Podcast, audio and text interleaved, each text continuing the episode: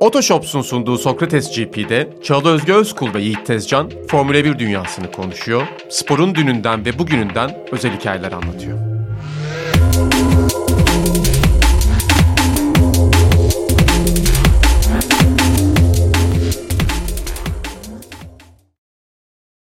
Socrates G P'ye hoş geldiniz. Yeniden birlikteyiz. Hem de bu defa böyle sadece sesimizle değil, görüntülerimiz eşliğinde Yiğit Tezcan'la beraberiz. Yiğit, hoş geldin.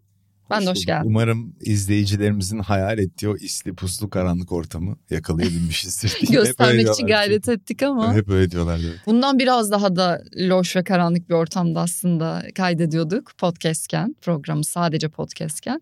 Şimdi tabii birazcık ışık gerekti haliyle kameralar olunca. Yine bu sezonda Socrates G P'ye Otoshops'un katkılarıyla devam ediyoruz. Biz sohbetimize geçmeden önce hemen Otoshops'un duyurusunu da izleyicilerimize ve dinleyicilerimize aktarmak isterim. Otoshops Nakit'in katkılarıyla devam ediyoruz demiştik. Aracınızı satmanın en doğru adresi, zaten geçen sezondan bu yana özel kampanyalarından da sizlere bahsediyorduk. Araç satarken karşılaştığımız anlamsız sorular var, ekspertiz ve evrak işleri var. Hepimizin canını çok sıkabiliyor bu işlemler. E, fakat artık Otoshop sayesinde endişelenmenize de gerek yok. Otoshops Nakit bütün araç satış işlemlerimizi bizim yerimize hallediyor ve araç bedelini aynı gün içinde de hesabınıza yatırıyor. E, bize de derin bir oh çekmek kalıyor bu işlemlerin ardından. Oh diyoruz ve... Formula bir sezonu başladığı için de oh diyoruz, evet. Aynı zamanda. Hem de biraz erken başladı. Evet ve olaya giriyoruz. Alıştığımızın ötesinde. Şöyle bir format geliştirdik bu sezonla, bu yıla özel. Socrates G P'li haftanın enlerini seçeceğiz. Her hafta üç yeni başlığımız olacak. Biraz da bu, bu üç başlıkla beraber programı akıtacağız. Aslında hedefimiz o yönde. Bu haftanın da üç güzel başlığını seçtik. Yani en öne çıkanlar bizim için. Ya benim için en öne çıkan belli. Bakalım ilk onu mu söyleyeceksin? Onu söyleyeceğim tabii ki. Haftanın... Bunun ismini seçmede çok zorlandık. Evet. Haftanın siz nasıl doldurmak istersiniz bilmiyoruz ama biz şapşalı diyerek doldurduk. Ocon'a yer vereceğiz ilk başlığımızda. Evet, Esteban Ocon yarışın başında otomobili griddeki yerini kaybettiği için bir ceza aldı, sıçradığı için. Sonra... Ceza üstüne ceza, bir kabus gibi, bir Inception'a benzer bir şey, sarmala girdi. İşte cezayı almak için pite giriyor, hız cezası alıyor, bir daha onun için bir daha giriyor gibi. Sonra sonunda bir buçuk saati buldu o ceza. Saçma sapan bir çıkış yaptı yani, sınırlarla belir- belirlenmiş kurallar için hatalar yapıyor sürekli. Yani mental olarak yarıştan tamamen düştü, hani beyni terk etti. Vücudunu gibi bir şey söyleyeceğim. Çok kaba olmamaya çalışıyorum ama. İçinden çıkılamaz bir döngüye girdi adam gerçekten. Sarmala girdi gerçekten. Bir sarmala girdi. Benim bu kadar yıldır Formula bir izliyorum. Çok komik hataları üst üste gördüm ama gördüğüm en enteresan e, mental düşüştü bu. Bir tanesi. İlk başlığımız bu. Birazdan biraz daha detaylı konuşuruz. Haftanın alev atılanı diye bir başlık koydum ben. İspanyol ateşi. O da olur. Güzel başlık. Fernando Alonso o da çok zor bir şey yaptı. Bütün hype'ı ve beklentiyi karşıladı. Bekliyorduk testten beri podyum, podyum, podyum. Tamam, Red Bull hızlı biliyorduk ama onun içini bir de son turlarda dramatik iki tane geçiş yaparak doldurdu. O da haftanın ateşi oldu. Hem podyuma doğru gelirken o geçişleri çok etkileyiciydi. Hem de gezegenler ve Ferrari onun podyuma çıkması için çok evet, güzel şekilde dizildiler. Muhtemeldi evet, evet. Sonunda. Ve haftanın gündemi başlığımız olacak. Üçüncü başlığımızla Red Bull'un şampiyonluğu hayırlı olsun, haftanın gündemi. Evet, o da... Biraz öyle Şimdiden görünüyor. Yani çok büyük bir değişiklik olabilir sezon içinde ama öyle görünüyor. Zaten hemen şey raporları da, analizlerde gelmeye başlayan demeçler var Red Bull tarafında da. Özellikle ilk başta fark açıldıktan sonra ilk stintte softlarla Red Bull'un yarışın sonuna kadar motoru koruyarak, işte haritada map'te düşürerek gücü gittiği ve aslında istese yani gridin birçoğunu tur bindirebileceklermiş. Bir, bir buçuk saniyelik yarış temposu içinde gibi bir fark söyleniyor. Yani sıralama temposuna baktığımızda bence çok gerçekçi değil. Ama daha fazlasını da yapabilirlerdi ya. Biraz korkunç yani görüntü. Evet. Şimdi bu başlıkları birazdan daha detaylandırırız. Sırası da karışık gider muhtemelen ama şöyle bir genel başlayalım istersen. Seninle de böyle uzun uzun sohbet etme fırsatı bulamamıştık ne zamandır. E neler hissediyorsun sezon başlarken? Genel olarak işte testlerin nasıl geçtiğini düşünüyorsun. Zaten kendi bir preview programı yapmıştın tabii ki kendi kanalında. E, o tarz detayları sormuyorum ama böyle e, hani ilk yarış başlamadan önce ya da hafta sonu, yarış hafta sonu başlamadan önce nasıl gözlemliyordun? Şimdi nasıl hissediyorsun? Ediyorsun ilk yarışın ardından. İyi ki başladı dedim. En iyimser senaryoda Red Bull'un olası tökezlemesinde dört otomobili bir yarış göreceğimizi düşündüm. Yine şöyle bir artımız var elimizde. Önde Red Bull yalnız kalsa bile arkadaki mücadelede üç otomobil oldu. Bu güzel. Ve arkadaki beşten ona giden şey, kısım da karışık. Karman çorman epey bir yani, yani aslında Red Bull dışında arkada istenilen rekabet sanki bu sezon itibariyle yakalanmış gibi görünüyor. Evet, Red Bull hariç iki tane segmente bölersek gridi. Yani üçe bölmemiz de gerekecek. Bence Alpine çok hızlı, oraya geliriz mesela, o ayrı bir grup. Biraz daha ayrılacak diyorsun. Biraz daha ayrılacak bence. Gasly'nin sondaki performans, Ocon'un yarışı dediğimiz gibi bir tür konsantrasyon eksikliği yüzünden kaybolup gitti ama bence Alpine'in de çok ciddi hızını göreceğiz yani, ayrı bir grup olur ama arka taraf gerçekten çok karışık. Mesela Haas çok hızlı bekliyorduk sıralamalarda. Yarışta benzer şey veremeden. Hülkenberg'in otomobilinde bir hasar vardı. Evet. Bir şeyler var. Williams çok iyi bir yarış yaptı gibi, böyle karman çorman bir görüntü var. Beklentim bu yöndeydi. O açıdan tatmin oldum ama özellikle yarış günü Red Bull benim beklediğimden biraz daha güçlü çıktı. O birazcık hayal kırıklığı yarattı. Yani Red Bull bir ikisi bekliyordum ben. Benim de tahminim tuttu evet. Yani. Verstappen, Perez, Alonso demek çok, nasıl diyeyim, böyle sallama, absürt bir tahmin değildi. Yani Alonso'dan iyi bir yarış bekliyorduk. Zaten yarışın sonunda boş depoyla otomobil hızlı gitti. Hı hı. Onun o yönde güçlü olacakları çok bariz belli yani.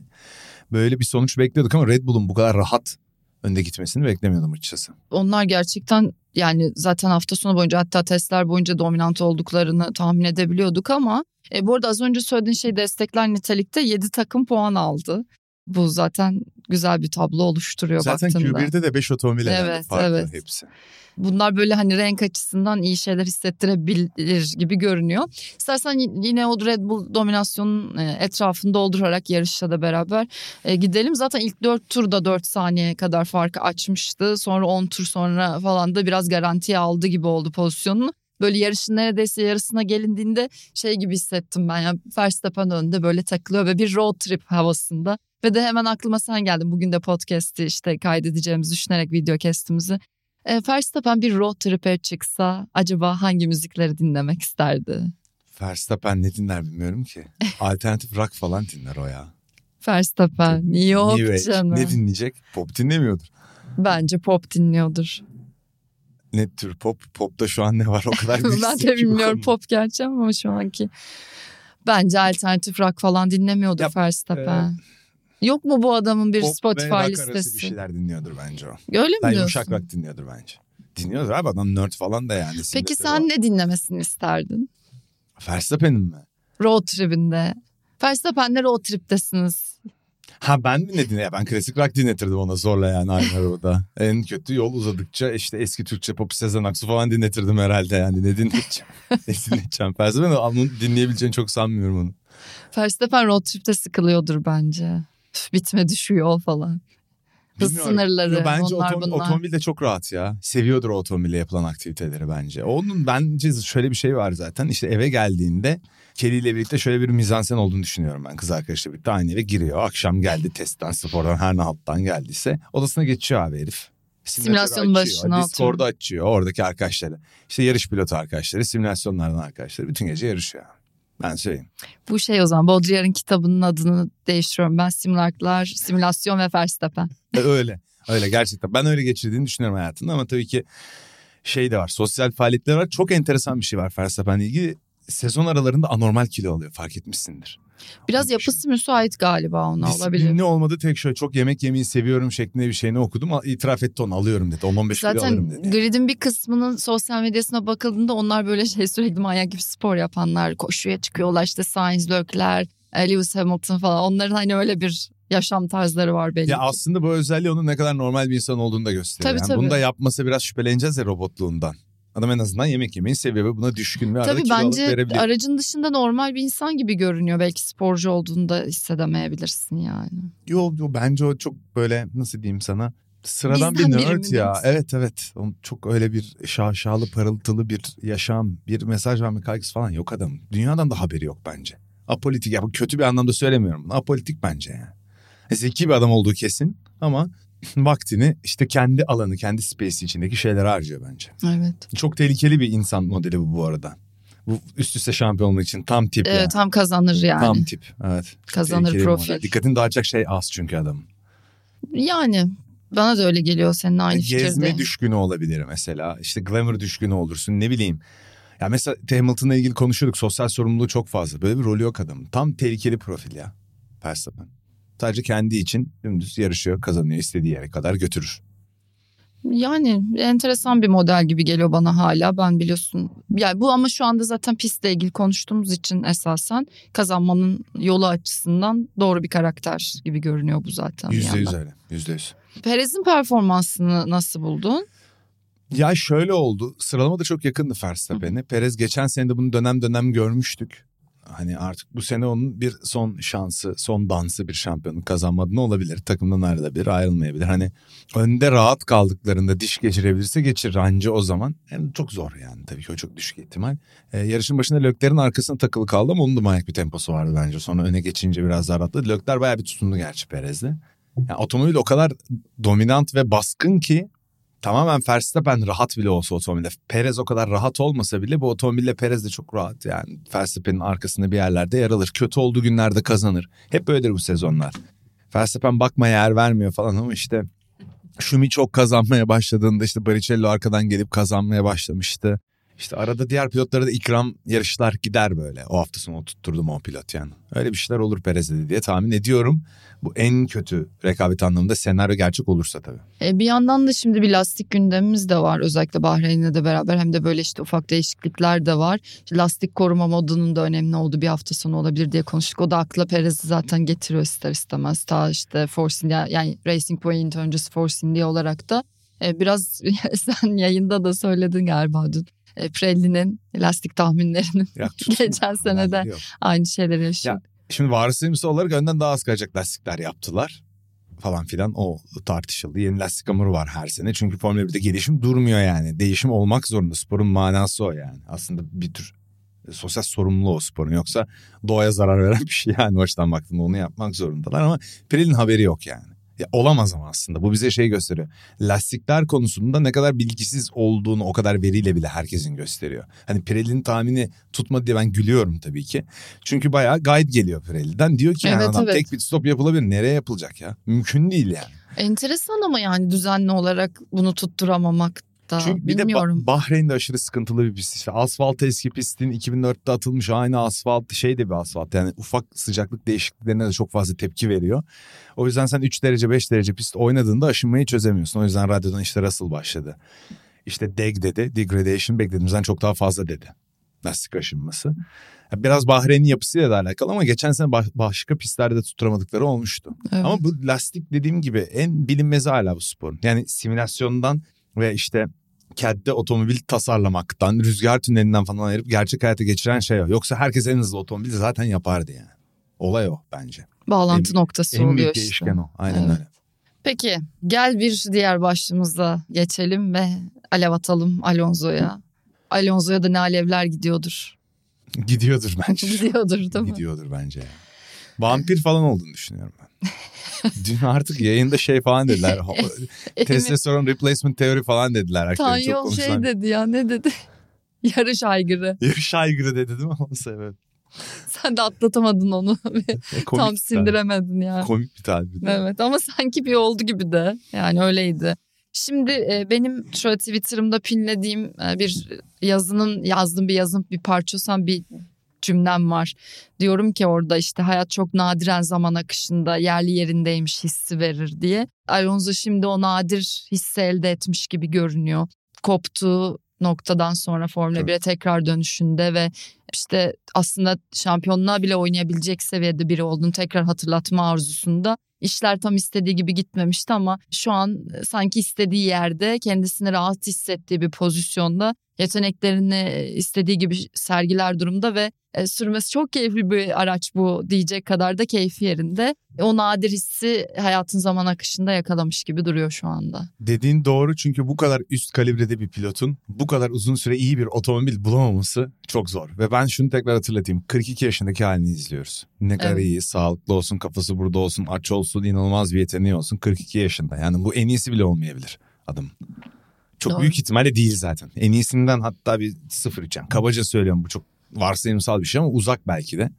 Ama insanlara da bence umut veren ve heyecan veren bir şey oldu. Çünkü bu bir bırakmama hikayesi yani. McLaren Honda ile olmuyor. Motor inanılmaz kötü. Bir türlü koltuk bulamıyor. Ferrari'den sonra ayrılıyor. Gidiyor IndyCar'da yarışıyor. Adam Indy beş yüz'de yarıştı ilk defa.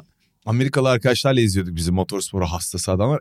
Alonso'yu inanılmaz beğendiler. O kadar doğal ki diyorlar. hiç korkmadı. Indy beş yüz dünyanın en korkunç yarışı, yani ovalde IndyCar sürmek. Adam anormal derecede cesur. Motorsporlarını, yarışmayı çok seviyor ve bir şekilde kafası da hep keskin ve işin içinde kaldı ya. Ben hayret ediyorum ya. İşte dün yayında dedim ya, diyorlar işte hormon replacement, işte testosteron replacement'leri çok konuşuluyor şu an sporcularda. Çünkü sporcu ömrü anormal uzamaya başladı. Evet yani. Tabii.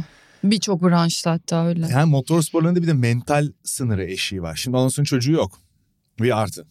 Hep yarış pilotları için. Onun da kız arkadaşı şey işte Formula bir ya da motorsporları gazetecisi. Kaç yaşında kız, kız arkadaşı? Bilmiyorum o kadar. E sadece hani bir şekilde benzer işi yaptığımızı düşündüğüm için bir dönem takip ediyordum kendisini Instagram'dan, bilgim bu kadar. Tahmin ediyorum.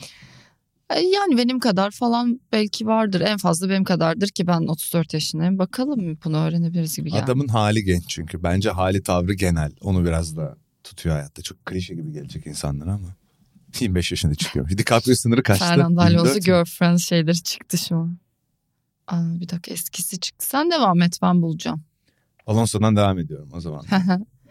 Yani bütün o hype aslında geri dönüşü Alpine'le ilgili. Ben mesela başta şey demiştim yani. O kadar büyük beklenti oluşturmayın. Şumi bile döndü yapamadı demiştim. Aa, büyükmüş. Kaç yaşında? seksen ikiliymiş. Evet. Tahminim tutmadı.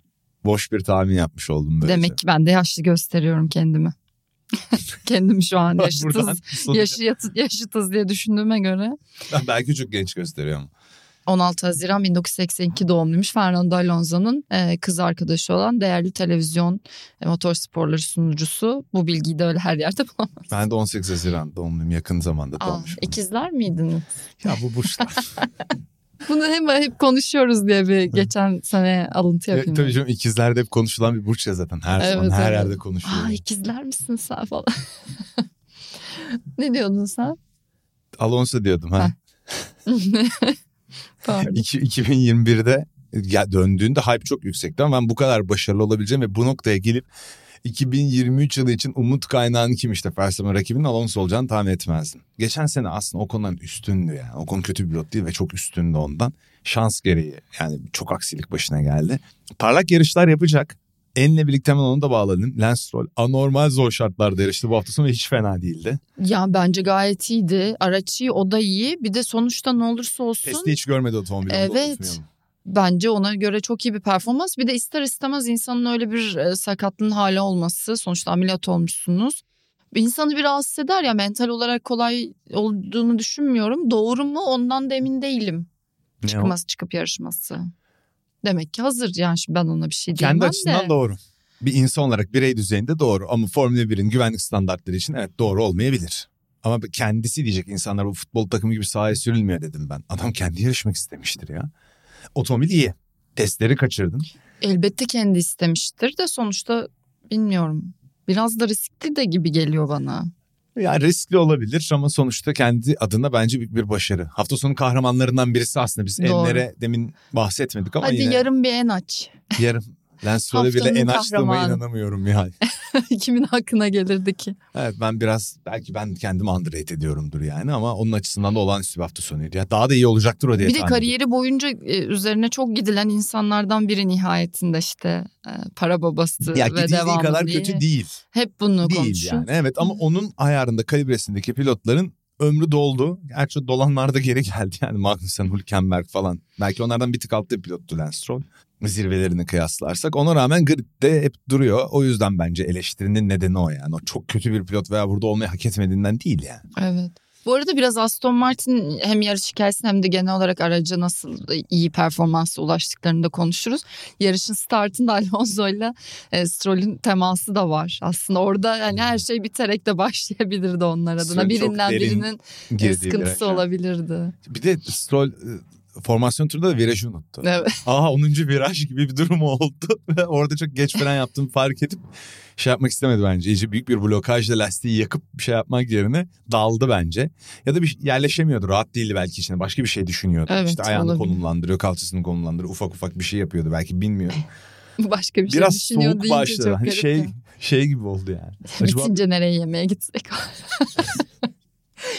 Bizim gibi öyle şeyler düşünmüyorlardır tahmin. Düşünüyorlar. David Coulthard ilk galibiyetinde bilmem ne kadar önde. Diyor ki yani çok saçma şeyleri düşünmeye başladım diyor. Akşam nereye çıkarım? ne içerim, podyumda nasıl sevinirim. Sonra demiş ki odaklan. Sen peki mesela bu yeni dünyanın anlatısıyla overthinker mısındır sen? Öyleyim bence. Çok zor bir şey. Ben ben de sürekli bir şey düşünüyorum konusuna ve inanılmaz bağlı. Yorucu bir şey. Konusuna bu. Bağlı. Evet. Yani saçma sapan şeyler de o bir işle ilgili burada şu an akarken onu düşünüyorum. Ferhan'dan özü düşünüyorum. Arkada işte Barkın'ı düşünüyorum. Sencer nerede? Ve her şeyi düşünüyorum gibi yani uyduruyorum şu anda ama çok zor bence. Barkın'da yarışamazdım ben muhtemelen. Yani tam bir şeye odaklanmak hmm. delirecek ama gibi bunun, olursun yok, yani. Yok artısı da olurdu yarışmada bence. Detaycı yapardı yani seni. Artısı olurdu ama...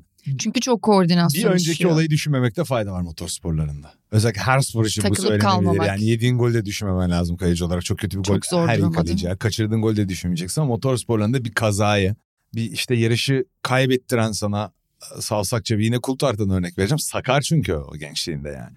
İşte startta polde başlayacağı yarışı stop ediyor otomobil. Kendi hatası yani. Debriyajı kaçırıyor şeyi ve araba kalıyor. Pit duvarına vuruyor yine lider giderken bir yarışta önde giderken. Gibi gibi onun hataları var ama devam edip bir şekilde yarışmaya devam edeceksin yani. O yüzden kısa hafızalı olmak ve aşırı düşünmek illa geçmişteki hataları düşünmeye de götürür insanı. Biraz tabii. Kısa hafızalı olmakta da fayda var. Fayda var. var Soğukkanlı olmak da onu getirebilir bir yandan. Kesinlikle var bence de. E, Nico Rosberg de bu arada ağzı kulaklarında röportajları yaptı dün. Fernando Alonso'yu görünce. Aşırı mutluydu yani kendi podyuma çıkmış gibiydi. Evet. Evet. Formula bir dünya şampiyonu olmuş tek YouTuber kendisi. İşte tam benim hayatım. Biz de bak sen de öyle olabilirdin.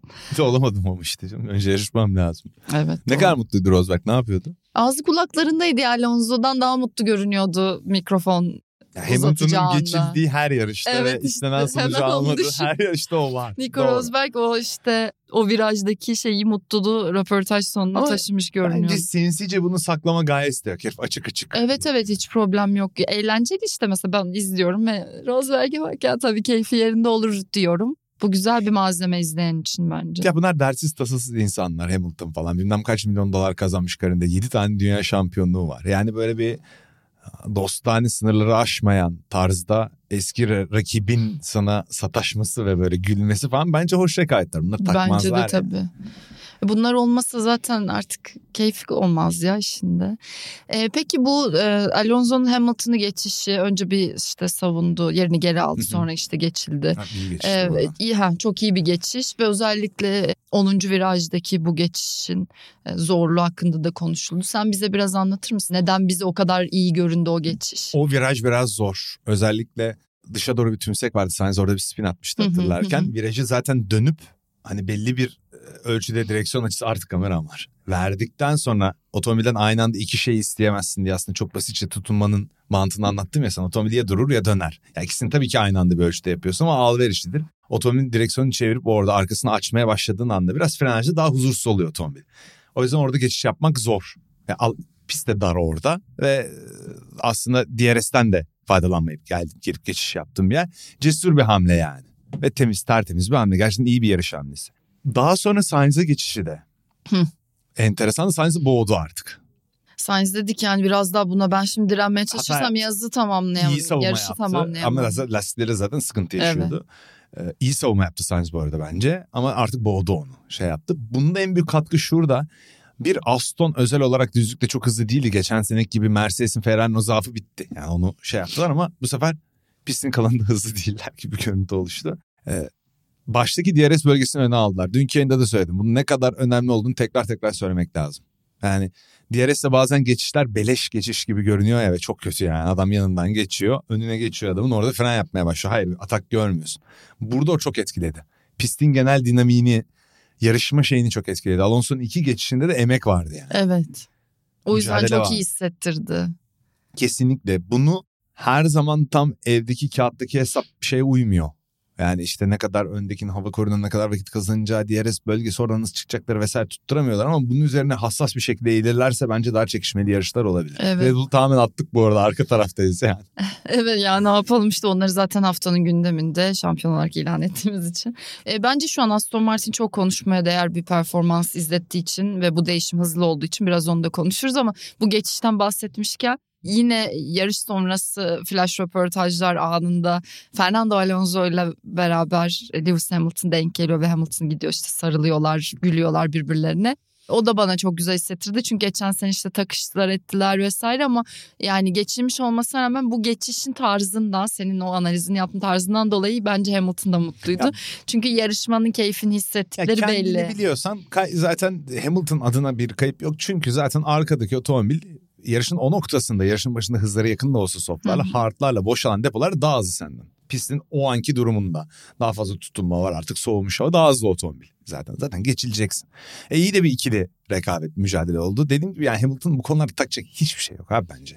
Bence ne izlettiklerinin farkında olduğu için keyfi de yerinde. Evet, güzel bir şey yani, yarışmadan zevk almak. Kimi evet. yıllarca yarıştı ya yani, doğru düzgün olmayan, puan alamayan alfalarda yarıştı. Yarışmayı seviyordu çünkü. Evet, bu arada yarış sonrası öyle söylüyor. Yani kendi Mercedes aracının durumundan bahsederken ben işte yarışmayı seviyorum, yarışmaktan keyif alıyorum diye. Bu işi bu yüzden yapıyorlar belli ki yani. Bir de şunu düşün, Russell da mağlup etmiş yani. Niye üzülecek ki? Arkadaki otomobil hızlı geçecek zaten. Sonra Sainz'e de geçmiş otomobil falan. Evet. Yani... Sen tabii bazı yayınlarında bahsettin ama hani burada bir kez de takip ediyor olabilirler insanlar. Aston Martin ne iyi yapıyor şu anda. Bu değişimi zaten geçen sene Nisan'da Red Bull'dan geçmişti Dan Fauzi oraya ve hani onun etkisi, aracın aslında yeni araçla beraber tam tasarım için kendisini hissettirebileceği ilk sene oluyor bu sezon Geçen arasında geldiği için. Geliştirme ve burada etkileri çok evet. net görülüyor. Otomobil yan tarafında, sidepod'unda zaten etkileri Hı-hı. görüyorsun. Geçen seneden farklı bir yönde gittiklerini. E, Red Bull'a biraz benzeyen yönleri de var otomobilin. Evet. Green'in çoğunda var. Bir yandan da işte baştan keşfetmeye dünyaya gerek yok. Ya şey bizi bir gö- görünmeze götürüyor Çağıl. Bu bütçe kısıtlaması, tamam mı? Şimdi Aston Martin çok parası var da zaten bütçede bir kısıtlama var yani. Hani bu reel olarak nasıl bir sonuç yaratıyor ben henüz tam olarak kestiremem. Şimdi normalde bütçe kısıtlaması olmasa Aston Martin'in parası var derdik. Bazı bütçeler açıklanırdı. Biz tahmin olarak onun doğru olduğunu varsayardık ve Aston zaten büyük takım aday derdik. Ama öyle bir oluşum olduğunu, takımın deneyimi yıllar içinde hep iyi otomobiller üretmiş bir takım bu. İşte Jordan'dan Force hep kazanmaya, Racing Point evet. hep böyle orta sıraların kazanabilecek yukarıya oynayan evet. görüntüsünde bir takım. E şimdi All Star bir kadro var yani, bir tarafta F bir'in tartışmasız en iyi tasarımcısı gelmiş geçmiş, artık tek bir GOAT tartışması olmayan tek yer olabilir. Adrian Newey'in tasarımları yani kaç yıl olmuş. E onun yanından gelmiş adam hemen başından. Hı hı. Ve bütün o konseptleri alıp Nisan ayında geliyor yani hani. Bütün o bilgileri alıp Newey'den. Ve ondan sonra işte Mercedes'ten aldıkları... Eric Blandin. Blandin. Adını sürekli unutuyorum adamı. Beni Eric affetsin. Blandin. Beni, beni affetsin. Ben unutuyorum çünkü adını.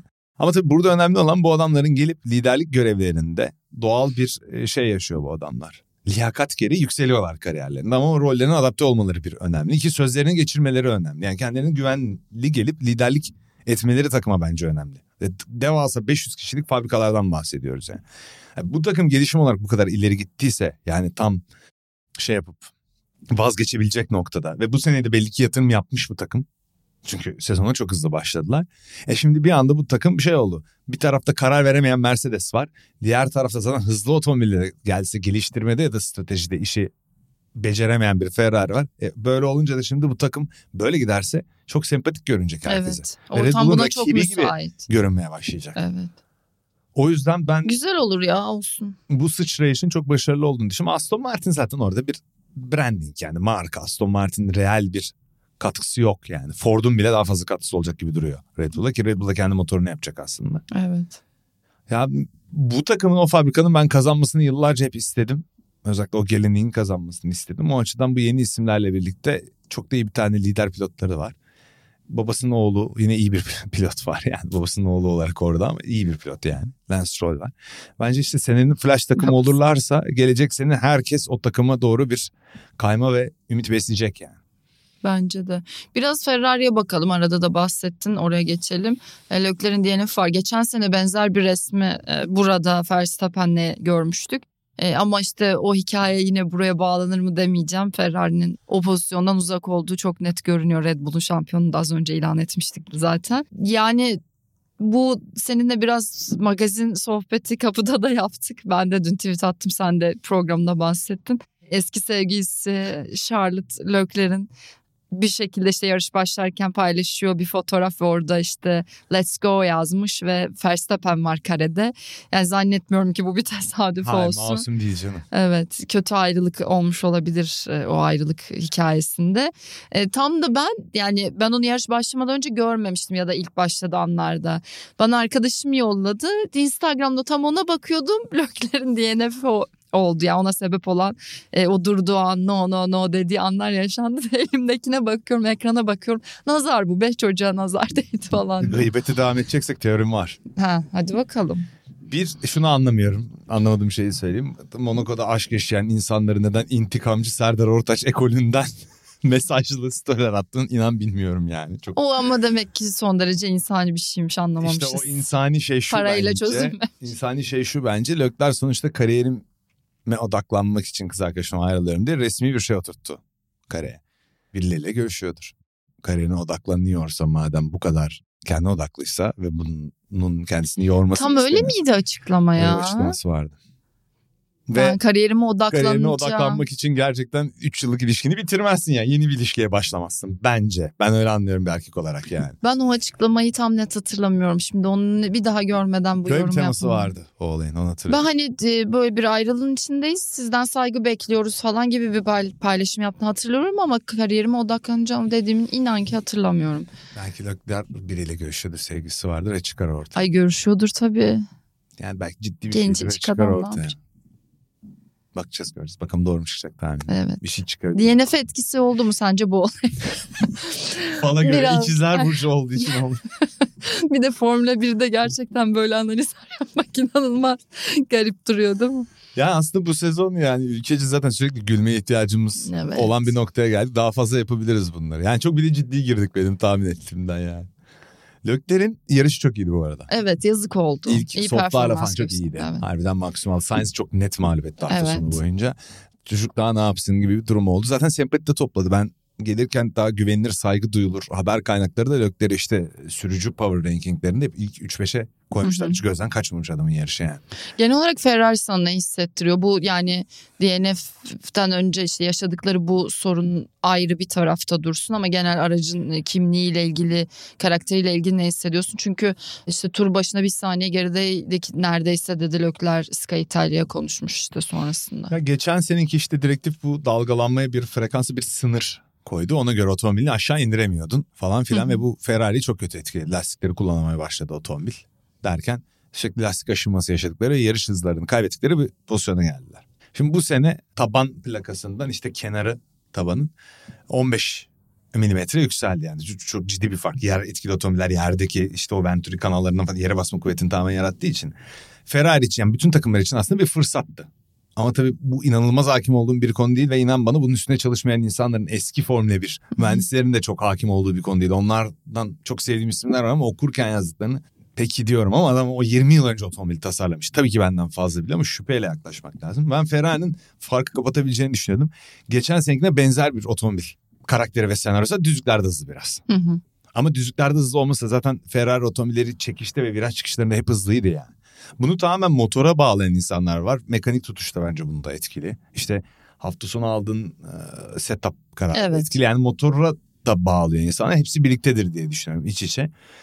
Ama bir şekilde bu hala tabii Binotto'nun takımı yani. Vasseur'ün bir etkisi otomobil geliştirmede yani yılın başında görevi devraldı, yok. Yani sezon takımın moduna olacak ve ambiyansa etkisi olduğu konuşuluyor sadece şu anda. Bir yenilik her zaman iyi hissettirir ama dediğin gibi teknik anlamda bir şeylerin hissedilmesi için zaman gerekecektir. Yani bu dayanıklılık sorunu falan filan tabii ki Ferrari'ye çok büyük. Ve karakteri de değişmemiş otomobilin yani, yani. Aynı yerlerde hala eksikler. Çözemiyorlar onu. Evet. Hemen benzer bir yolculuktan Mercedes'e doğru akalım istersen. E, azıcık gülelim diyordun. Russell demiş ya işte şey, iddia ediyorum ki bütün yarışları Red Bull kazanacak sezon boyunca. Yani yağmurda da yarışamadığımızı düşünürsek artık hani sürpriz şartların evet. oluştuğu bir yarış olabilir gerçekten. Olabilir. Yağmurlu yarışlara da güzel dokundurdun. Yani yağmurda da yarışamıyoruz ki artık evet. bitti yani, bir şey kalmadı Formula birde. Ona duruyoruz, da bir şey tasarlamaya çalışıyoruz. Duruyoruz belki. Çamurluk tasarlamaya çalışıyor otomobiller artık. Onu yapabilelim. ee, yani bu... Ya bu kağıt üzerinde evet ama pistten piste ya Monaco'da biri öne geçer abi, geçemezsin önüne yani, geçiş yapmak falan zor. Yok yani, kazanabilir başka bir otomobil. Güzel ama zor bir senaryo olur yani. Evet yani kağıt üstünde bende evet, yirmi üç yarış kazanması Red Bull'un akla yakın geliyor. Şöyle çok fena bir avantajları olacak yalnız. Bütçe kısıtlamasına hafif bir şey hasarı yemişlerdi. Evet. Geliştirme konusunda bir hasar yediler. Ama bu seneyi bu kadar rahat geçerlerse bu adamlar böyle bir yine sarmal şeklinde domine etmeye, bir sonraki seneye evet. yönetmeliklere yatırım yapmaya oluştukça devam edecekler. Acayip tehlikeli bir takım var elimizde. Zaten bu takım başarılıydı bu arada. Mercedes ilk hibrit çağına girdiğinde motoru da çok güçlü, çok büyük avantajla girdi yani. İşte Renault motoru, Honda motoru hep zayıf kaldı Red Bull'un. O dönem kullandı. İşte motorsuz kaldılar, eski motor Aston Martin ismiyle şey yaptılar falan filan derken adamlar hep köşeye sıkışmış bir şekilde kaldı yani. Aslında çok güçlü bir takım vardı. elli ve buçuğa inanılmaz hızlı başladılar ve inanılmaz hızlı devam edecek gibi görünüyorlar. Yani şey avantajları da var bir de. Bu kurumsal yapıları var ya Ferrari'nin artık hani suçu bulduğumuz. Mercedes'le ilgili bizim Murat işte Karaboğa var. Hı hı. Ünlü onun adı Murat. Murat onun. Kimse onun adını bilmiyor var. Kara Murat. Kara Kimse bilmiyor adını. Aa, onun adı Murat. Ama o, özellikle öyle yapmaya çalışmıştır muhtemelen. Kimse adını bilmiyorsa. Sonradan bilseler de eh okey falan dedi ama sevmez o böyle kamera falan. Hoşuna gitmez yani. Siz galiba yeni kankalar mısınız? Bayağı da kankayız ya, tanıştığımızdan beridir. Kafa ne kadar yakınmış. Tanıştınız ki? Bir, bir yılı geçti. E tamam işte. Yeni mi oluyor? Yeni tabii. Aa, benim dünyamda bu tarz arkadaşlar çok uzundur. Bir yıl biriyle arkadaş kaldıysan çok uzun bir arkadaşlık. Allah Allah, enteresan. Görüyor musun? Neyse şey ha. diyordu Murat. Buradan Mer- Murat'a selam. Murat'a selam verip devam edin. Mercedes'in işten çıkarmalar konusunda daha tereddütlü olduğu ile ilgili bir haber vardı. Onu konuşmuştuk mu? Senin dün yayında bahsettiğin evet, o muydu? Biraz anlat. Red Bull daha rahat yaptı bunu. Ben artık böyle bir ucundan bu kurumsal yapının tabii şeyin biraz takımları zorlamaya başladığını düşündüm. Hani Red Bull daha çevik bu konuda. Her konuda daha çevik. Verdiği demeçte de daha çevik. Yani içecek markası mı? Tamam, içecek markası. Adam motorunu kendi yapıyor. Yani gözü öyle bir karartmış yani. Ford Mord gelecek ama şey geliyor Ford yani. O projeye maddi desteğe ve beclemeye, mühürlemeye, hmm. Ford adını takmaya geliyor. Yani ondan ciddi bir para alırlar yani. Onun dışında takım acayip çevik. Verdiği kararlarda çevik. Verstappen Perez krizini idare etmedi. Güçlü falan yani, müthişler yani. Ve arada da öyleydiler aslında. O boşlukta da öyleydiler. Hep böyle podyum, yarış kazanma. Red Bull hep oradaydı. Yani. Evet evet, kötü değildi yani zaten işler. Peki Toto Wolff'ün karizması çizildi mi? Benim için hayır ama. Bir bence teknik anlamda kimden referans alıyorsa onun karizması çizildi daha çok. E, yani çok çizildi. Net söylediler. Yanlış konsept üzerinde diretmişiz. Açıklaması çok büyük bir açıklama. Evet yani. Ama Toto Wolff konseptleri bir mühendis kadar iyi anlayacak kadar bir mühendis değil. Onun liderlik vasfı başka. Horner'da değil. E, tabii, tabii. tabii ki biliyorlar. Bizden fazla biliyorlar. Yıllarca otomobil geliştirirken yanında durmuşlar ama o kadar tam olarak ona yüzde yüz ona yazan bir sorun olduğunu düşünmüyorum ben bunun. Tabii ki ilk Toto Wolff'i parmakla gösteriyoruz. Çünkü adam süper güçlü, karizmatik, yenilmemiş bir adam yani. E, güzel konu. Bir de artık. Takım patronu olmak işte biraz öyle bir şey yani. O az önceki badge dediğin şey gibi yani, kalkan sen oluyorsun her şeyin karşısında.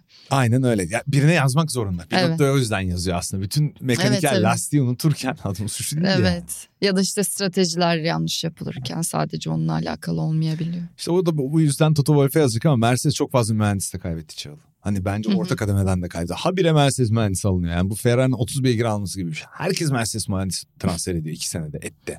Artık bitmiştir deneme artık. Şey, iyi adamlar alınmıştır. Ellerinde adam kalmadı, bırakınlar. İyi, iyi adamlar alınmıştır diye düşünüyorum. O ee, zaman Road to Mercedes miydi? Ben net katkım olacak. İşte. Belki kurumsal kültürünü gevşetebilirim ama. Elinde kadehine. Faizim olabilir yani. Fırlatıyor falan. Bir hantlık götürebilirsin. Evet, bir rahatlık götürebilirim dediğin gibi. Rahatlık mı dedin sen? Hantlık dedim rahatlık ama. Götürsem günümüz Formül bir dünyasında var olamayız ya. Olmaz öyle. Anadolu lastiği hiç getirmez onlar o zaman. Herkes bırakıyordum bu sefer. Ama bir yandan da bütün Dynasty ve Legacy'lerinde bir ömrü var yani. Böyle bir ara vermiş de olabilir Mercedes yani. Dönem değişiyor sonuçta. Evet ama şey olayı kötü, bir liderlik eksikliği olduğunu gösteriyor. En tepeden olmak zorunda değil bak, ısrarla söylüyorum. Teknik tarafta da olabilir bu. Piramitte bir yerlerde bir eksiklik oldu kesin. Çünkü adamlar hala sidepod tartışıyor ve ikinci sezon başlığı yanlış yapmışız biz bununla diyor. Ve o bir sanmıyorum böyle olsun. O kadar büyük bir operasyonda Formula bir takımında hani bir novel ve farklı olma çabası mı? Biz bunu yaptık ve bu konsept tutacak.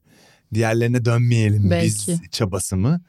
Bu onlara daha mı çok şey kaybettirdi? Belki onu da göreceğiz. Belki de çok geride kalmalarına, öbür tasarıma dönecekler. Onun incelikleri falan derken. Daha da sıkıntı ve zaman ihtiyacı ve para ihtiyacı demek bunların hepsi. Kesinlikle. Ama şunu da kimse unutmasın bence. Çok tuhaf, hiç beklemediğimiz bir teknik değişiklik Red Bull'un otomobilinde çalışan çok iyi bir şeyi götürebilir. Ya bu nasıl yorum diyecekler, gördük daha önce çünkü. Gremlin gibi bir anda otomobili bitirebiliyorsun. Bu gelecek sene olur, bir yerde olur, olabiliyor yani. Ama tabii Red Bull hepsi de bahsettiği için bak geçen senenin başında testleri düşün. Adama ikinci gün sidepod değiştirdi. Ne yapacaklarını biliyorlar yani.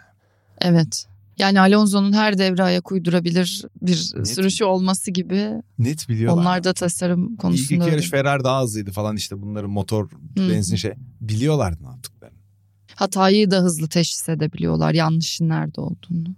Gayet net fikirlerle gelmişlerdi testlere. İkisini de denediler, çat dediler, bu devam. Ellerine sağlık Allah'ım.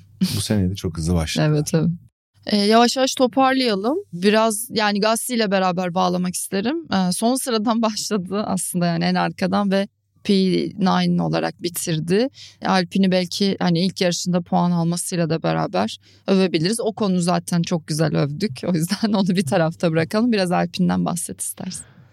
Sert hamurla çok hızlıydı Gasly yarışın sonunda. O otomobilde bir hız olduğuna dair çok ortalamalardı testlerde ama şeyde ortaya çıktı. Beşinci otomobil gibi duruyorlar gerçekten. Yarış sonunda gerçekten hızlıydı çünkü. Ocon'un yarışında zaten Ocon'un başına gelmedi kalmadı. Yani bir kere daha adamı buradan gömmeyelim. Üzülmüştür eminim şu an. Bizi dinliyorsa yani. Evet. Bizi dinliyorsa evet. Bir de öyle bir şey var. Belki dinliyordur yani. Sebastian. Onları... Mersi. Bütün bunları yapan adamın dinliyor olma ihtimali de var yani. Neyse Alpine'in tasarımı herkesten farklıydı. O açıdan çok hoş. Otomobili biraz şeyleri geçen yıldan da çok değiştirdikleri şeyler. Arkadaki süspansiyon, pull rod, push rod o sistemiyle değiştirmişler yani. İşte burun herkesi inceltirken bunlar kalınlaştırmış ama bir şey deniyorlar. Bildikleri var. Otomobilleri hızlı bence. Yani işte Suudi Arabistan'da farklı olur, Avustralya'da farklı olur. Sezon geneli gibi düşünsün izleyenler de dinleyenler diyecektim artık izliyorlar. Alpine de beşinci hızlı otomobil bence. Olacak net bir şekilde o pozisyona gelecek. Yani gelsin yarış sonu en çok tırmanan pilottu. Evet. Hemen gömmeye çok meyilliyiz mesela. İlk Q bir'de elendi. Gelsin bir tane turu da silindi. Yine elenecekti galiba. Ya yeni otomobilde o aralığı o frekans o tur için gerekli şeyi bulamadı. İşte lastik ısısından tut birçok değişken var ya. Ama yarışı yaptı. Yarış mesafesi sonunda adam hard lastiklerle uçuyordu. Hani erken de konuşmamak lazım. Özellikle pilot performansıyla ilgili. Bir hafta hiçbir şey belirlemez yani. Tabii. Yeni bir değişiklik var nihayetinde. Bambaşka bir yere geldiniz bir anda. Çünkü klik ettiği anlar insanların bir anda olabiliyor. Otomobiliyle birleşiminde. Mesela Sainz'ın Ferrari ile aslında tuttu. Beklemiyorduk mesela böyle bir şey tutturması gibi. Bir anda oluyor. Bottas'ın geçen sene hızlı başlayıp durması falan gibi. Hep Bottas iyi yarıştı. Evet evet. O da iyi yarıştı. O takımla ilgili bir şey söyleyeyim. Audi artık o takımı aslında reel olarak. Orada da bir şeyler görme ihtimalimiz yüksek. Yüksek. Son olarak şeyi soracağım seninle sohbetleyemediğimiz için.